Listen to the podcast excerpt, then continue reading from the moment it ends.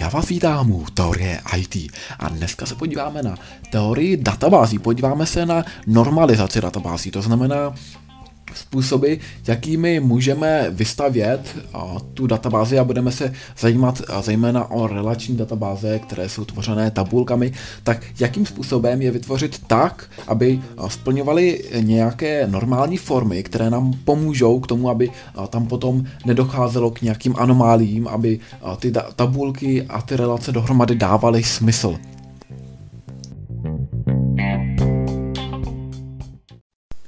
Co to jsou samotné normální formy? Tak, normální formy nám slouží k normalizaci.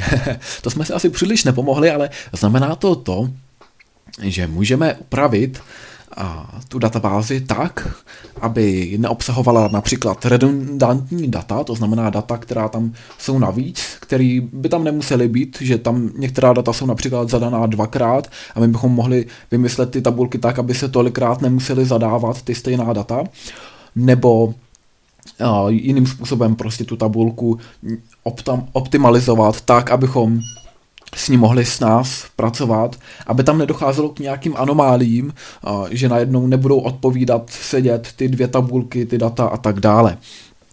No a k tomu všemu slouží tady ty normální formy. A samozřejmě čím vyšší míra normalizace, to znamená čím vyšší forma, tím snazší práce s daty. Těch forem je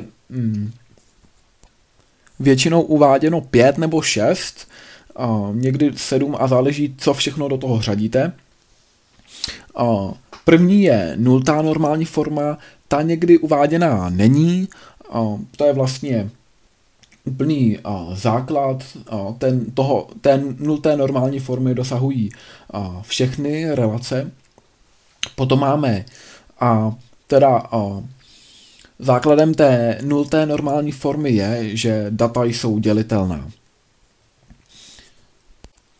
Jedna z dalších definic té nulté normální formy je, že alespoň jeden atribut může obsahovat více druhů hodnot. To znamená, kdybychom měli tabulku, tak jeden sloupec, ta tabulka by se jmenovala třeba zaměstnanci, jeden sloupec by se jmenoval jméno a tam by bylo třeba Jan Cibulka, Tomáš Hrdlička a tak dále.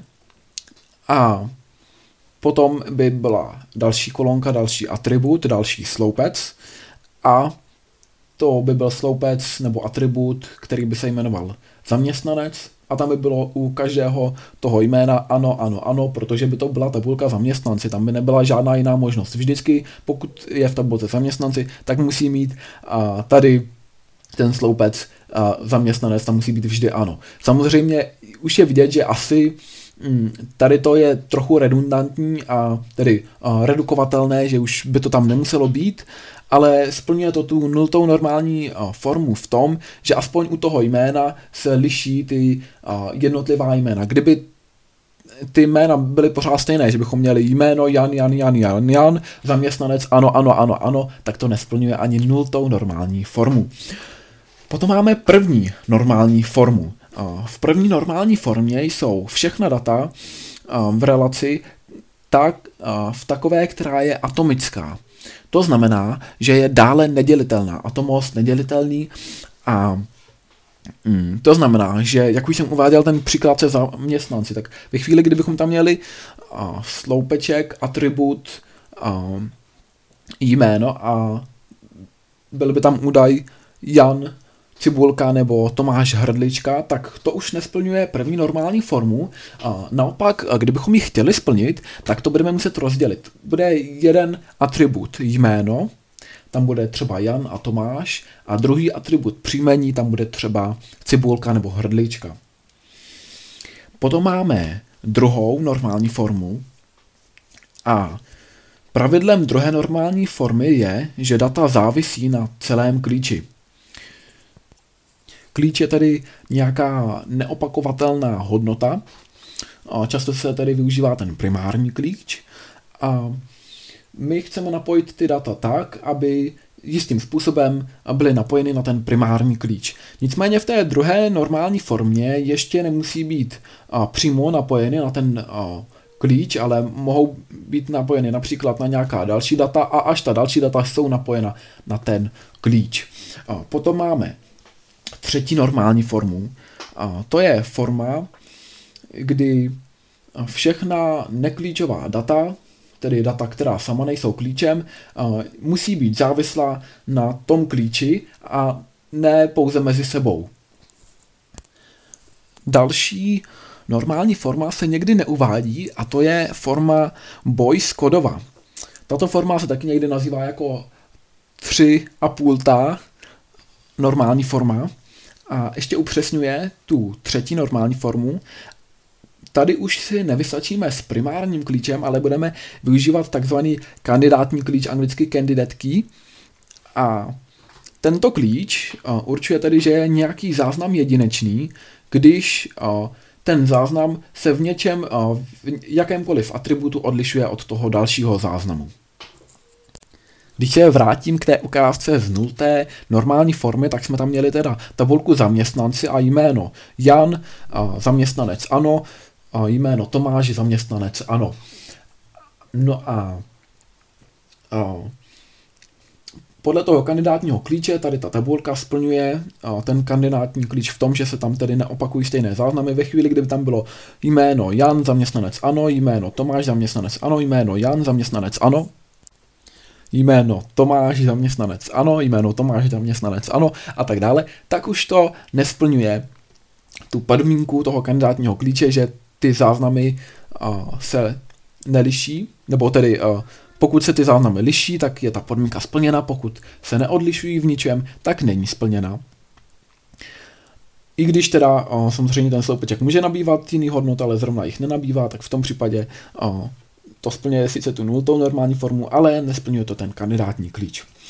No a ve chvíli, kdy ty klíče se překrývají, k čemuž také někdy může dojít, tak tehdy to splní tu třetí normální formu, a totiž tu, že ty data z toho jednoho klíče jsou závislá na tom druhém klíči, tedy všechna data jsou závislá na klíči, to je sice pravda, takže to splňuje tu třetí normální formu, ale ještě jsou navíc závislá ty data mezi sebou, protože to jsou oba dva klíče. A to už nesplňuje tu Boyce-Coddovu normální formu, protože v Boyce-Coddově normální formě je pravidlo, že se nepřekrývají kandidátní klíče. A nebo také další definice, všechna data jsou závislá jen na klíči a ne mezi sebou. Dále máme čtvrtou normální formu. No a čtvrtá normální forma praví, že složený primární klíč nesmí být tvořen z nezávislých dat. To znamená, že data, která tedy se pojí k tomu primárnímu klíči, musí být ještě spolu vzájemně nějakým způsobem závislá. No a dále se zde ještě zařazuje pátá normální forma a u páté normální formy platí, že tabulka mezi sebou neobsahuje sloupce, které nemají vícenásobné relace. To je teďka asi trochu taky zamotané, ale znamená to, že ta tabulka má pouze atributy, které se odkazují na další dva atributy. Je tam další dvojnásobná relace, abych minimálně je ten atribut závislý na dvou dalších.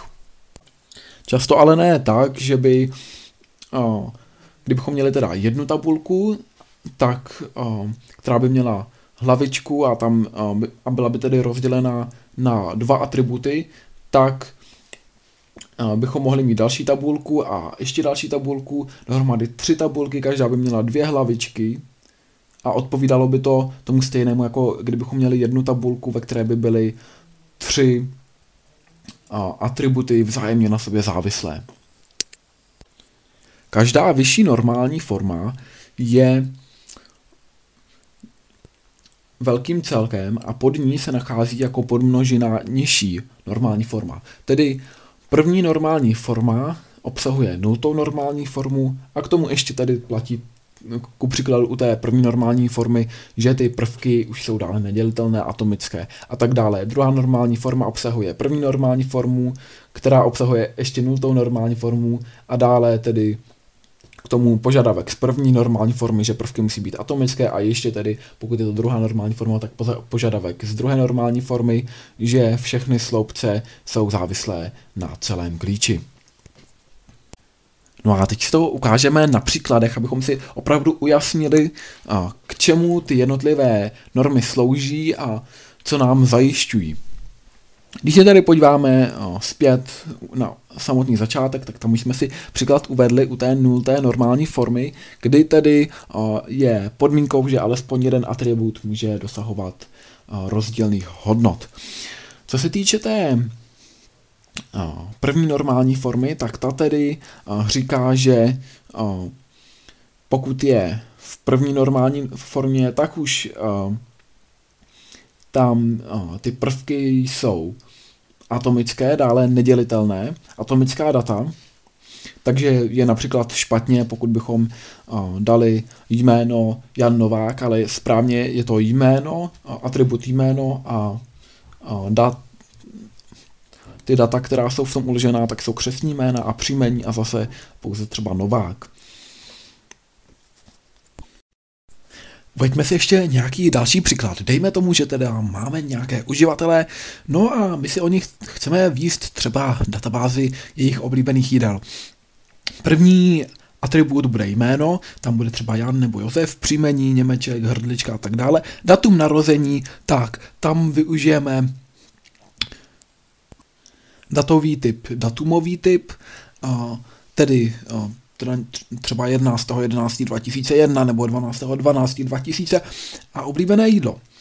Teď, oblíbené jídlo, normálně, kdyby tam někdo zadal těch oblíbených jídel víc, tak možná by vás napadlo dát k tomu jednomu atributu do té kolonky oblíbené jídlo třeba lazáně svíčková nebo kompot, čárka, bramborové placky, ale to už se neshoduje s tou první normální formou, protože tam používáte více dat, více těch oblíbených jídel k jednomu atributu, což není ideální.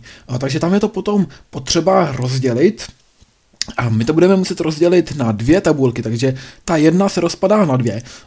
V jedné tabulce bychom měli jméno, příjmení a datum narození a ve druhé bychom měli jméno a oblíbené jídlo. Takže to oblíbené jídlo se váží k tomu jménu, zase tam by to potom vypadalo tak, že bychom měli jméno Jan, oblíbené jídlo lazáně, jméno Jan, oblíbené jídlo svíčková, nebo třeba jméno Josef, oblíbené jídlo kompot, jméno Josef, znovu oblíbené jídlo bramborové placky. Druhá normální forma se pojí s využíváním cizího klíče, nebo to je odkazování na další tabulky, kdy teda všechna data musí být nějakým způsobem propojena s tím primárním klíčem. Zase bychom si mohli uvést nějaký příklad. Tak dejme tomu, že píšete nějaké články, třeba na blog, já nevím, a teď máme tady tu databázi těch článků. Tak první atribut je třeba název článku, to je zároveň, to můžeme považovat i za klíč, i když ne, tedy za primární klíč v tom smyslu, že se nejedná o číselnou hodnotu, ale je pravda, že tady je to jedinečný klíč a to je ten název článku. Potom máme rubry, takže dejme tomu název článku, to můžeme mít třeba jak jsem přestal pracovat nebo jak vařit jasmínovou rýži a tak dále. A potom máme rubriku, takže třeba k názvu máme tam první název článku a rubrika a potom máme popis rubriky. Nicméně tady najednou vidíme, že ten popis rubriky by se měl vázat spíš na ten název, spíš k té rubrice, než na ten název článku. Rubrika a popis rubriky spolu souvisí, ale název článku a popis rubriky to spolu příliš nesouvisí. A proto, dejme tomu, máme třeba ten článek, jak jsem přestal pracovat, rubrika, popis rubriky, postřehy a zážitky z obchodní praxe. Tak a my to rozdělíme na dvě tabulky. Jedna tabulka se bude sestávat ze dvou sloupců nebo atributů, druhá taky. Ta jedna bude třeba název článku a potom rubrika, do které se řadí. A další tabulka nebo další relace bude tvořena rubrikou a popisem rubriky. Takže ve chvíli, kdy ten článek pomocí toho názvu článku přiřadíme k nějaké rubrice, tak už se to automaticky pomocí cizího klíče odkáže na další tabulku, kde bude rubrika a dál to bude rozvedeno jako popis rubriky, který se tam k tomu má zobrazit. No a právě druhá normální forma zamezuje mnoha nesrovnalostem, které můžou v databázi vzniknout, například tím, že těch článků bychom tam měli víc. A ten článek třeba by se jmenoval, jak jsem přestal pracovat, byl by tam další článek, jak třeba uvařit tu jasminovou rýži.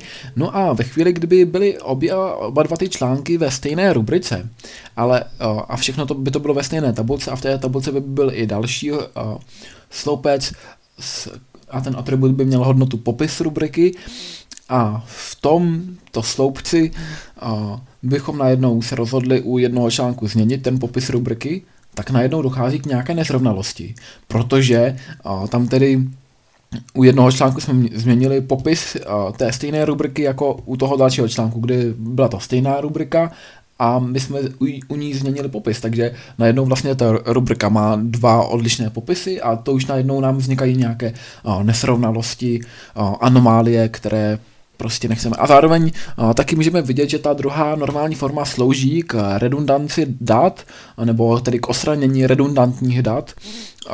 A to v tom smyslu, že takto bychom museli vždycky vypisovat popis rubriky u každého článku, kdybychom tam měli ty tři sloupečky. Ve chvíli, kdy budeme mít pouze dva, tak ve chvíli, kdy k názvu článku přiřadíme tu rubriku, tak už automaticky se odkáže na ten popis rubriky, který bude u všech článků se stejnou rubrikou stejný a nemusíme tam znova teda vkládat další data.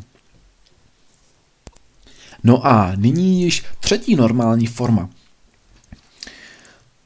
Třetí normální forma taky někdy se udává, že vlastně zakazuje přechodnou funkční závislost. Znamená to, že jak v druhé normální formě jsme vytvořili tedy to, že navzájem se mohou oddělit ty jednotlivé části tabulky, tak aby odpovídaly tedy tomu, že jsou vzájemně závislé pouze věci, které na sobě závisí, tak u té třetí normální formy vlastně je to ještě více zúženo, a to tak, že všechno musí být napojeno na klíč, často tedy na primární klíč. Takže dejme tomu, že bychom měli třeba tabulku zaměstnanci a tu bychom si dále rozdělili, nebo možná to bude lepší u tabulky třeba u nějakého příkladu odesílatele zpráv, tak dejme tomu, že první teda tam dáme ID jako primární klíč, potom tu zprávu, třeba to se mi povedlo, potom sloupeček odesílatel, potom odesílatelová přezdívka, no a poslední sloupeček bude odkaz na odesílatelův účet.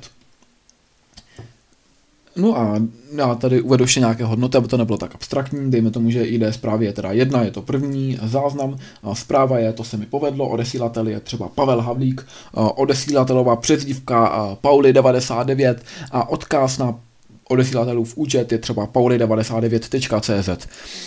No a teďka my ale vidíme, že ta zpráva úplně nesouvisí s odkazem na odesílatelův účet. Takže my bychom to mohli udělat tak, že opět vytvoříme dvě tabulky. V jedné tabulce budou tři atributy. První bude ID zprávy, ten primární klíč, a potom samotná zpráva, to se mi povedlo, a odesílatel, což bude třeba Pavel Havlík. A teďka se to tedy ten sloupec odesílatel začne odkazovat na další tabulku a tam budeme mít zase tedy ten odesílatel, tam se to najde a potom k tomu budou přiřazeny další sloupečky v té druhé tabulce, takže ta další tabulka má tedy třeba sloupeček odesílatel, ten začíná, to je primární klíč, nebo tedy klíč obecně, potom máme stránky, a potom máme heslo a tak dále, takže tam u toho uživatele může být více údajů k němu přiřazených. A ve chvíli, kdy tedy oddělíme jenom, že tedy ID zprávy, zpráva a odesílatel, a potom odesílatel už může se odkázat na další tabulku, která bude se čistě věnovat těm odesílatelům a ne těm zprávám. No ale v čem se tady liší třetí normální forma od té druhé normální formy, která by v tomhle případě se mohlo zdát, že vlastně funguje úplně stejně? Tak to je to, že ten odesílatel musí být tedy klíčem. Ten je neměnej, nebo tam musí být každý ten údaj u toho atributu odesílatel v té druhé tabulce naprosto jedinečný. Protože co kdyby najednou třeba v té tabulce, která začíná tím sloupečkem odesílatel, bylo nějaké jméno, které by mělo více uživatelů. No potom nám najednou dochází k problému, protože my sice máme ID zprávy, máme nějakou zprávu, kterou tady odesílá nějaký odesílatel, ale teď ten odesílatel z té jedné tabulky se odkazuje na toho druhého odesílatele, aby zjistil třeba jeho stránky, jeho přihlašovací jméno, účet, stav účtu, jestli je zrovna odesílatel offline, online a tak dále. No ale teď, když se chce odkázat na odesílatele, aby se od něj získal další data, tak to moc nepůjde, protože tam těch odesílatelů může být víc a můžou mít stejné jméno, když to není tedy klíč, což je problém, takže kvůli tomu se hodí klíč, zejména teda primární klíč, proto abychom určovali tady ty záznamy pouze jedinečné. No a nyní Boyce-Coddova normální forma. S krátkou BCNF a Boyce-Coddova normální forma praví, že se nesmí překrývat kandidátní klíče. Co to je kandidátní klíč? Kandidátní klíč, podobně jako primární klíč, zajišťuje to, že se nebudou opakovat data. Akorát rozdílem je, že u kandidátního klíče ten kandidátní klíč vybírá několik záznamů nebo několik atributů u více záznamů a kontroluje to, jestli dohromady ty atributy nevytváří tedy stejné záznamy. Takže dejme tomu, když bych měl třeba tabulku a ta by měla dva sloupce, v jednom sloupci, který by se jmenoval číslo 1, by byly třeba hodnoty 1 a 0 a v druhém sloupci, který by se jmenoval číslo 2, by byly hodnoty 0 a 1, tak v obou dvou případech vlastně ten kandidátní klíč by byl splněn, protože první by nám vznikla kombinace 1-0 a po druhé vlastně by vznikl záznam 0-1. Problém by nastal ve chvíli, kdyby tyto dvě dvojice byly stejně uspořádané, takže 1-0 a 1-0. V praxi je rozdíl v tom, že pokud máme Boyce-Coddův zákon, nebo tu je jejich Boyce-Coddovu normální formu, tak máme jeden ústřední klíč, na který se váží ty zbylé tabulky. Zatímco u předešlé třetí normální formy ty klíče mohly být více rozprostřené. Například u již zmíněné tabulky jsme měli teda ID zprávy, potom samotnou zprávu, potom odesílatele, s tím, že ID zprávy byl primární klíč. A teďka se to odkázalo na novou tabulku a když to byla teda třetí normální forma, tak v té nové tabulce byl odesílatel, to byl zase klíč a k tomu byly stránky a heslo. Tedy měli jsme zde dva sloupce, dva atributy, které nesly ten klíč. Prvním bylo ID zprávy a druhým ten odesílatel. Naopak u té Boyce-Coddovy normální formy tam se využívá toho, že je jeden ústřední klíč, na který tedy navazují ty ostatní. Dám příklad, máme tedy třeba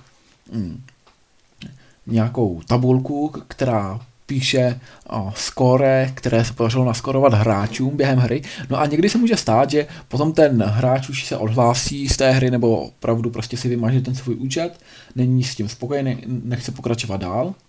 ale nám by se hodilo, kdybychom jenom věděli, jaký skóre vůbec vlastně kdy se podařilo komu naskorovat. Takže dejme tomu, že bychom si představili tu tabulku ve třech sloupcích. První sloupec jméno hráče, třeba best player nebo Tomasino, potom bychom dali druhý atribut, to by bylo maximální dosažený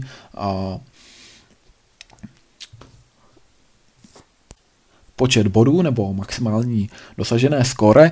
No a poslední sloupec by udával den, kdy hráč dosáhl vyššího skóre, než v ten den dosáhl kdokoliv jiný. Takže vždycky by se to poměřovalo, takže bychom každý den viděli v té hře, jaké bylo nejvyšší dosažené skóre a po případě tedy, kdo toho skóre dosáhnul, pokud se ještě v té hře vyskytuje.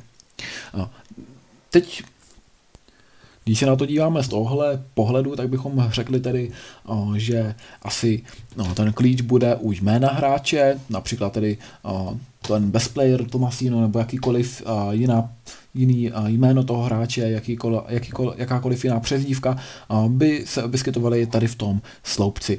A to by byl vlastně počátek toho záznamu a k tomu by byly přiřazeny teda jeho maximálně dosažený skóre a zároveň by k tomu patřilo i datum, kdy toho skóre dosáhl, nebo tedy vlastně pokud by se mu podařilo v určitý den dosáhnout vyššího skóre než kdokoliv jiný, tak potom by se to zaznamenalo datum, v který den byl lepší než všichni ostatní hráči v té hře a potom taky jaké skóre se mu v ten den podařilo dosáhnout. No a teďka samozřejmě takhle ta tabulka vypadá zcela funkčně, tam na tom i podle té třetí normální formy není pravděpodobně nic špatně. Můžeme tady vidět, že platí i ta třetí normální forma, tedy všechny sloupce jsou přímo závislé na klíči, protože vidíme, že maximálně dosažené skóre přímo závisí na tom jménu hráče a taky den dosažení toho skóre přímo závisí na jménu hráče, takže tak by to mohlo odpovídat. Problému ale dojde, když ten hráč tedy vymaže svůj účet, protože najednou s tím, vzhledem k tomu, že všechny ostatní data jsou navázána k tomu klíči, k tomu jménu hráče, tak najednou zanikají i tady ty data, která tady jsou spojena v tom jednom záznamu. Takže celý ten záznam se vymaže, což my nechceme. My chceme vědět jinak v těch dalších dnech, jaký byly maximální skóre, ale zároveň tedy už nechceme uchovávat jméno toho hráče. No a to můžeme dosáhnout tím způsobem, že si rozdělíme tady tu tabulku o třech sloupcích na dvě tabulky, každá o dvou sloupcích. Rozpadá se to tedy na dvě. Jedna tabulka, to by bylo jméno hráče a den, kdy hráč dosáhl maximálního skóre. A druhá tabulka by byla den, kdy hráč dosáhl maximálního skóre a samotné to maximální skóre.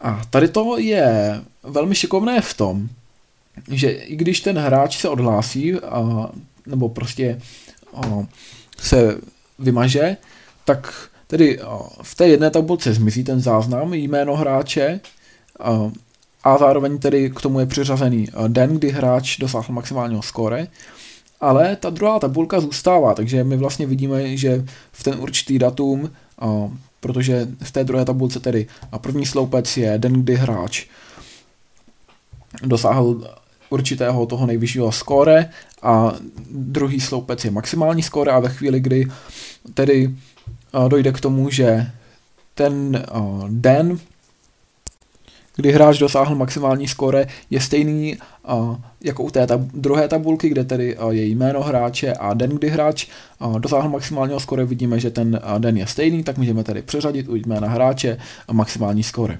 Ale ve chvíli, kdy se vymaže z té jedné tabulky teda jméno hráče, tak ještě v té druhé nám zůstává stále den, kdy hráč dosáhl maximálního skóre a to skóre, které bylo dosaženo.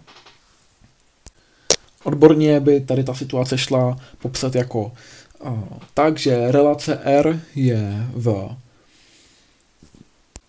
Boyce-Coddově normální formě tehdy a pouze tehdy, když každý determinant funkční závislosti té relace R je zároveň kandidátním klíčem té relace R. To znamená, že tedy každý ten atribut zároveň tedy je připoután k tomu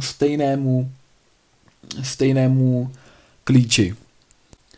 Další možností, jak vyjádřit Boyce-Coddovu normální formu, je i to, že pokud bychom měli tedy dva sloupce dvou tabulek, sloupec z jedné tabulky by se jmenoval A a sloupec z druhé tabulky by se jmenoval B, tak pokud A se odkazuje na B, tak pokud B je primární klíč, pak i A musí být primární klíč. A vzhledem k tomu, že víme již ze třetí normální formy, že ty data vždycky musí být závislá na klíči, tak potom tady to platí vždycky. Takže pokud A se odkazuje na B, tak musí být oboje dvoje primární klíč, nebo klíč. Problém je v tom, že tu Boyce-Coddovou normální formu už nelze vždycky prosadit, ne vždycky, tak, aby zároveň byly ty relace funkční, takže někdy už by to bylo na úkor funkčnosti. Viz minulý příklad, kdy jsme měli ID zprávy, zprávu samotná a odesílatele a druhou tabulku, kde byl odesílatel, stránky a heslo. Ve chvíli, kdy bychom tedy se rozhodli, že odesílatel bude klíč a dále by pokračovaly stránky a heslo, v takovém případě sice tady by nám to sedělo, jenom jeden odesílatel a u něj stránky a heslo a další odesílatel a další stránky a další heslo, takže ten odesílatel by se nesměl opakovat.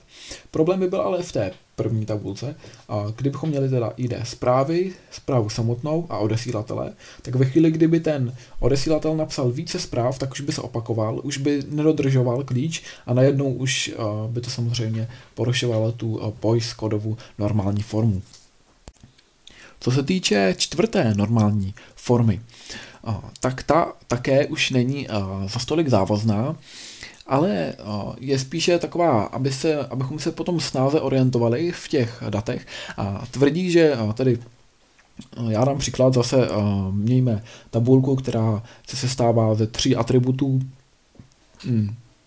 První je čárový kód produktu, druhý atribut je odesílatel a třetí atribut je pobočka, ve které vám vydají balík. Takže můžeme vidět, že je to nějaká relace týkající se seznamu zásilek, kdy si tedy nějaká poštovní služba vede tady tu databázi, má tam teda ten čárkový kód toho produktu, který byl načten a který se posílá, to funguje jako ID, odesílatel a potom pobočka, na kterou má přijít ten balík. Samozřejmě, takto by to mohlo fungovat, oboje dvoje, jak odesílatel, tak i pobočka, na které vám balík vydají, tak jsou závislé na tom produktu, na tom balíku, na tom čárkovém kódu toho balíku. Takže to naprosto splňuje třetí normální formu, splňuje to Boyce-Coddovu normální formu, ale stejně je zde takový malý zádrhel, a to ten, že odesílatel a pobočka, ve které vám balík vydají, spolu nějak nesouvisí, když se nebavíme o tom jednotlivém balíčku. A proto, abychom tedy zamezili právě té duplikaci dat, tak bude lepší, když si to rozdělíme na dvě tabulky. Jedna tabulka bude obsahovat produkt a odesílatele a druhá bude obsahovat čárový kód toho produktu a pobočku. A teď už každá ta tabulka už nelze více upravit a vidíme, že v té první, tedy produkt, odesílatel, tam jasně tam to na sebe navazuje, odesílatel jakého produktu, a zároveň i v té druhé tabulce čárový kód jakého produktu a tedy jaký produkt má dojít na tu pobočku. Takže vidíme, že čárový kód produktu je spojen s odesílatelem, to je první tabulka, a v druhé tabulce je čárový kód spojen s tím příjemcem. Pátá normální forma se zabývá vícenásobnýma relacema. Já dám tady příklad, dejme tomu, že máme tabulku, která má teda 3 sloupce. První je cestovní prodejce neboli obchodník, druhý atribut značí značku, firemní značku, a třetí typ produktu.